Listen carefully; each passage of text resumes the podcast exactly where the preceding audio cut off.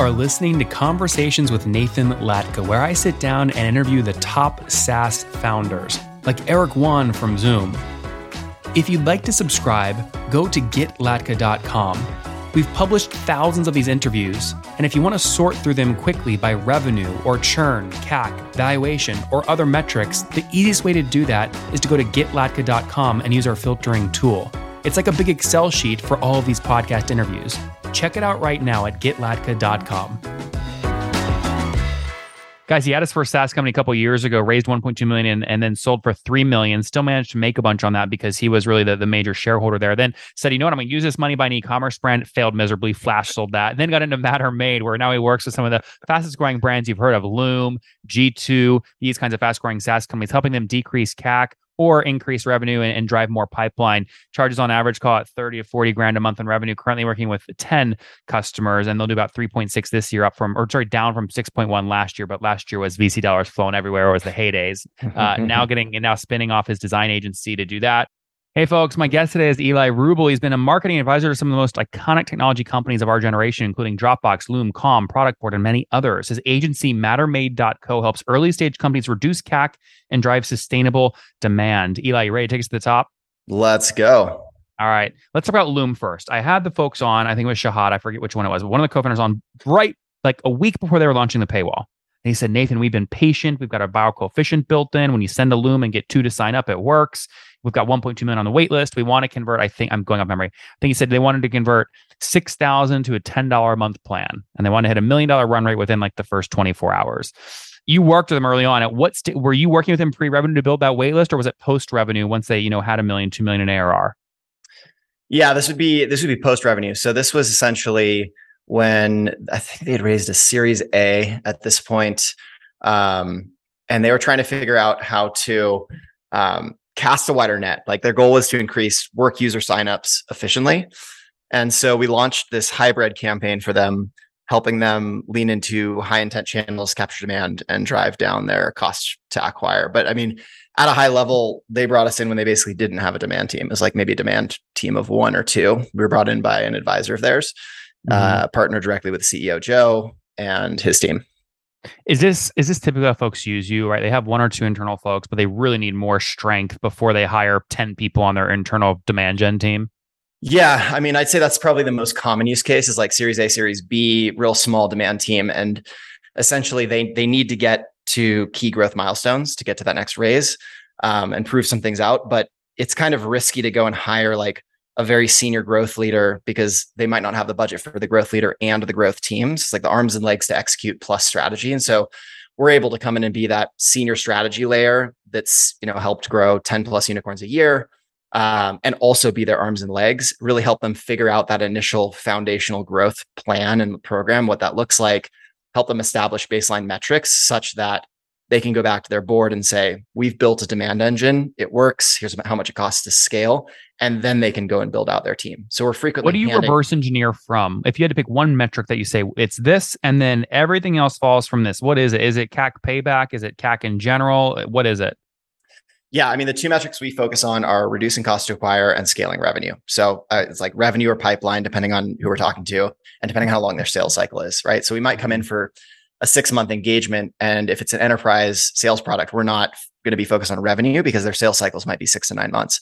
We'll be focused on like quality pipe gen, where the sales reps are saying, yes, these are really great conversations we're having.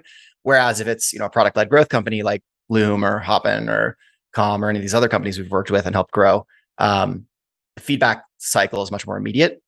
And so we're able to focus on it might be uh, PQLs that they're really focused on, and that's the board metric that they care about. Usually, the metric is driven by the board wants to see certain proof points, and we reverse engineer from there. Yeah. Okay. Let me give you. I, I prefer to talk about one of your customers, but I'm sure you can't because of NDAs. So let me make up an account that I think is maybe similar to who you help, and then let's sure. let's let's go through that. So okay, I'm a see. I'm a, I don't want to use Series A because we have a lot of bootstrap founders on who are actually yeah. bigger and revenue wise in terms of their Series A competitors. But let's say there's someone listening right now. They've got five million revenue, right? Whether they're Series A or bootstrap, whatever, they have five million revenue. Uh, yep. Uh, they're currently paying. I'm gonna make this up. A hundred dollars. Let's say they're paying four hundred bucks to get a forty dollar a month customer, so ten month payback they hire you, you come in. What's a good CAC? What target are you setting for a $40 a month plan? I mean, it's going to pe- depend there's so many factors. It's it's so hard to go like. Get me in your uh, head. Talk out. Think out loud. All right, give me the metrics again. Yeah, so for four hundred dollars to acquire a forty mm-hmm. dollar a month customer, ten month payback. Okay. And so your Eli, question is, I want to hire you. How much can you improve? Yeah, I don't. I honestly don't even know how to answer that. With that. Like, so let me let me give you an answer. Like the our process is we we look at what I call demand efficiency. So most most people when they're talking about this space, they will they'll talk about demand capture, they'll talk about demand creation, and where we find the juice and what's different is we zoom out further and say, let's talk about demand efficiency, which is all of the different growth surfaces. And by surface, that could be something as common as you know like the actual channels and how effective we are in those channels but it could be the soft tissue between touch points. Like when and when a trial comes in how is that handed off between sales and marketing? Or is there an upsell motion that is triggered by in product uh, behavior that then there's a certain handoff? So like there are all of the di- life cycle nurtures like all of these different spaces um, where things can go wrong. And a lot of these companies, especially on the earlier side, ignore these surfaces. They are Wait, name on Eli. That was really valuable. You just gave two soft tissue between touch point. How is trial handed off? Is there an upsell motion triggered in on product behavior? Give me a couple more of those questions. That was good. Yeah, I mean, so okay, so like all of these surfaces cross between how they approach TAM, customer focus, revenue orchestration, top of funnel, mid funnel, messaging, alignment, experimentation, and retention. Those are like the high level buckets that go into demand efficiency. And then within each of these, there is there there are a number of kind of qualifying questions that will tell you how well you're doing in demand efficiency. I actually set up a a, a survey that scores companies, and they can like fill this out on their own um, and then get benchmarked uh, uh, against the industry leaders and see like okay if you know uh, if calm and loom are score a 93 in demand efficiency like you could see i'm a plg company like how do i score in demand efficiency and then they would essentially give you like a recipe book for what to focus on as far as low hanging fruit so Mhm. you asked for more specifics i gave you categories let me give you more specifics so like in tam it could be are you trying like a lot of a lot of early stage companies think of their TAM. They're like, yes, this is what I've been pitching my investors. Or if I'm bootstrapped, like this is our total addressable market. I'm excited. I'm going to go after everyone I can, get in front of everyone I can. But the reality is, that if your budget is strapped, you need to focus on a specific segment of your TAM. You can't just try to boil the ocean, or you can, but it's going to be way less effective because you might only be able to get your impression in front of folks like once or twice. Whereas if you're focused on 10% of your TAM, you might be able to get in front of them like 15 times in a certain time period. Right. So that's like Mhm. one little piece of it. Um, you know, simple things, automated lead routing, automated lead booking, SOP between sales and marketing. Uh, a lot of time, early stage companies will have a complex buyer journey that they've done a really good job. Like the marketers have done a great job teeing up this person to talk to sales, and then sales will have no idea of all that historical con- context, and they'll just treat them like they're a cold in cold inbound, right? And so then then there's this disconnect in all the hard work marketing has done. This person thinks they're going to go into this really like high quality conversation. Then you have an SDR saying like, "Oh, have you ever heard of? Heard of us before?" Kind of a thing. Um, so there there are a lot of different examples like this, but in aggregate, it could be the difference between you know cutting your cost to acquire in half. It's huge. Yeah, it's huge. Okay. I imagine people are hearing you say this going, oh, I wonder what e- what tools Eli is recommending for all this stuff, automated lead routing, all this kind of stuff right now. What is like your your tech stack right now that you're just really bullish on?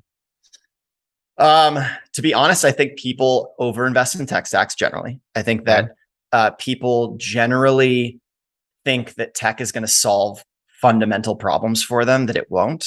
And so usually step one is before I even answer that question, I would say step one is like get clarity on your buyer journeys. They're gonna there should be multiple buyer journeys. They should be segmented um, appropriately. And then once you have just like from very first touch point all the way through to revenue, and you can very clearly define that from marketing's influence to sales influence to products influence to retention, all of these pieces, then you can say, okay, where are our gaps that technology could fill um, rather than this being manual, right? And so Yeah.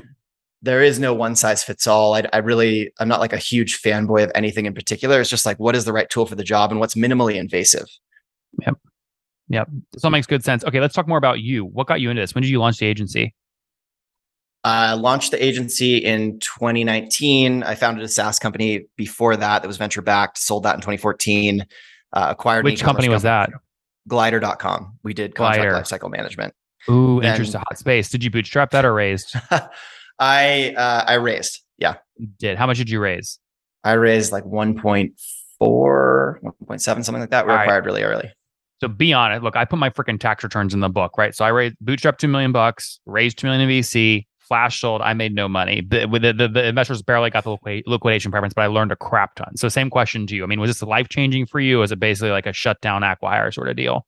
Yeah. So uh, I was waiting tables before this. I dropped out of art school and I was basically like, man, I need to get my foot in the door in tech. I'm going to pick the most boring, unsexy company I could possibly pick. Contract management sound, sounded like the ticket. Uh, this, by Silicon Valley standards, was a total failure. Um, sold the company for $3 million. Okay. Um, but for me, you know, I, I walked away with a seven figure outcome. you learned a in my- ton. and I learned a ton. And and like the relationships that I built and the trust that I built from that became the platform for everything else that I've done. Yeah. How did you make a million though off that if you raised 1.2? I assume you had co-founders too, right? Uh, I had a co-founder Okay. um, who was no longer with the company by the time we were acquired. So I see. Okay. Yeah. So you can basically take acquisition price of 3 million minus whatever pref uh, investors got and then there's some Exactly. squ- there's some juice there to squeeze for you, which is great. exactly. Okay, so you then pour all you pour all that into Mattermade? No, no, I, I acquired an e-commerce company. I was really burnt out after that. I was like, all right, man, I got to take a break um, from tech. Acquired an e-commerce company to just like learn something new and give my brain uh, a break from from the SaaS stuff. Uh, it was a dumpster fire. Like I literally bought this thing. The guy was about to shut the company down. He was a brick and mortar guy, and one of his uh, How much did you spend on it? I paid seventy grand for Okay, well the domain name and like some assets. It's not bad. I mean, if your whole net worth was what you made off the glider sale, that was only what 10% of your net worth. Yeah, exactly. Yeah. Okay, so what happened? You Um, just you kill it was you killed it or what? So I bought the company. This was an interesting one. This so I bought it. Um, they were doing like 20k a month. I got it up to I think it was like 250k, 300k a month in rev, um, and then realized that Amazon was just absolutely going to destroy us. And there was like a roll up happening. We were selling motorcycle parts and accessories online. Um, so I saw the writing on the wall. I was like, okay, I need to get out of this. I sold it to a PE firm in 2019, and that's when I started Mattermade. Interesting. Okay, was that a flash sale in 2019 or was yes, it a good that was like a no, that was like a I'm holding almost a million dollars in, in inventory that's all aging. And it's like motorcycle parts, right? So every year it becomes more and more obsolete, the parts that you're carrying in a warehouse. That's so funny. We had 22,000 SKUs under management. It was nuts. Oh my god! So you sold this like a Thrasio sort of business or someone else? Uh, we sold this to a PE firm that was rolling up. They owned like bikebandit.com and a couple of other e-commerce motorcycle entities. Interesting. But the, the Okay. hat trick here was uh, buying this business allowed me to extend my QSBS exemption from Ah, Glider. smart. So I ended up like the money that I made on that second acquisition was really just in the tax savings Yeah. from yeah. rolling the proceeds. It was great. That makes tons of that makes tons of sense. If, if you guys want to learn more about that, just Google QSBS and you'll understand. Um, okay, so then you get into Mattermade. Uh, when did you? So you launched that in 2019. Um, can you sort of share first year revenue uh, in 2019 at Mattermade? Yeah, that's a good question. First year revenue in Mattermade was probably it was like nine, 900K, something like that. Okay, that's not terrible for first year agency, but you already had some chops about you. You'd sort of been through the Yeah. ringer already.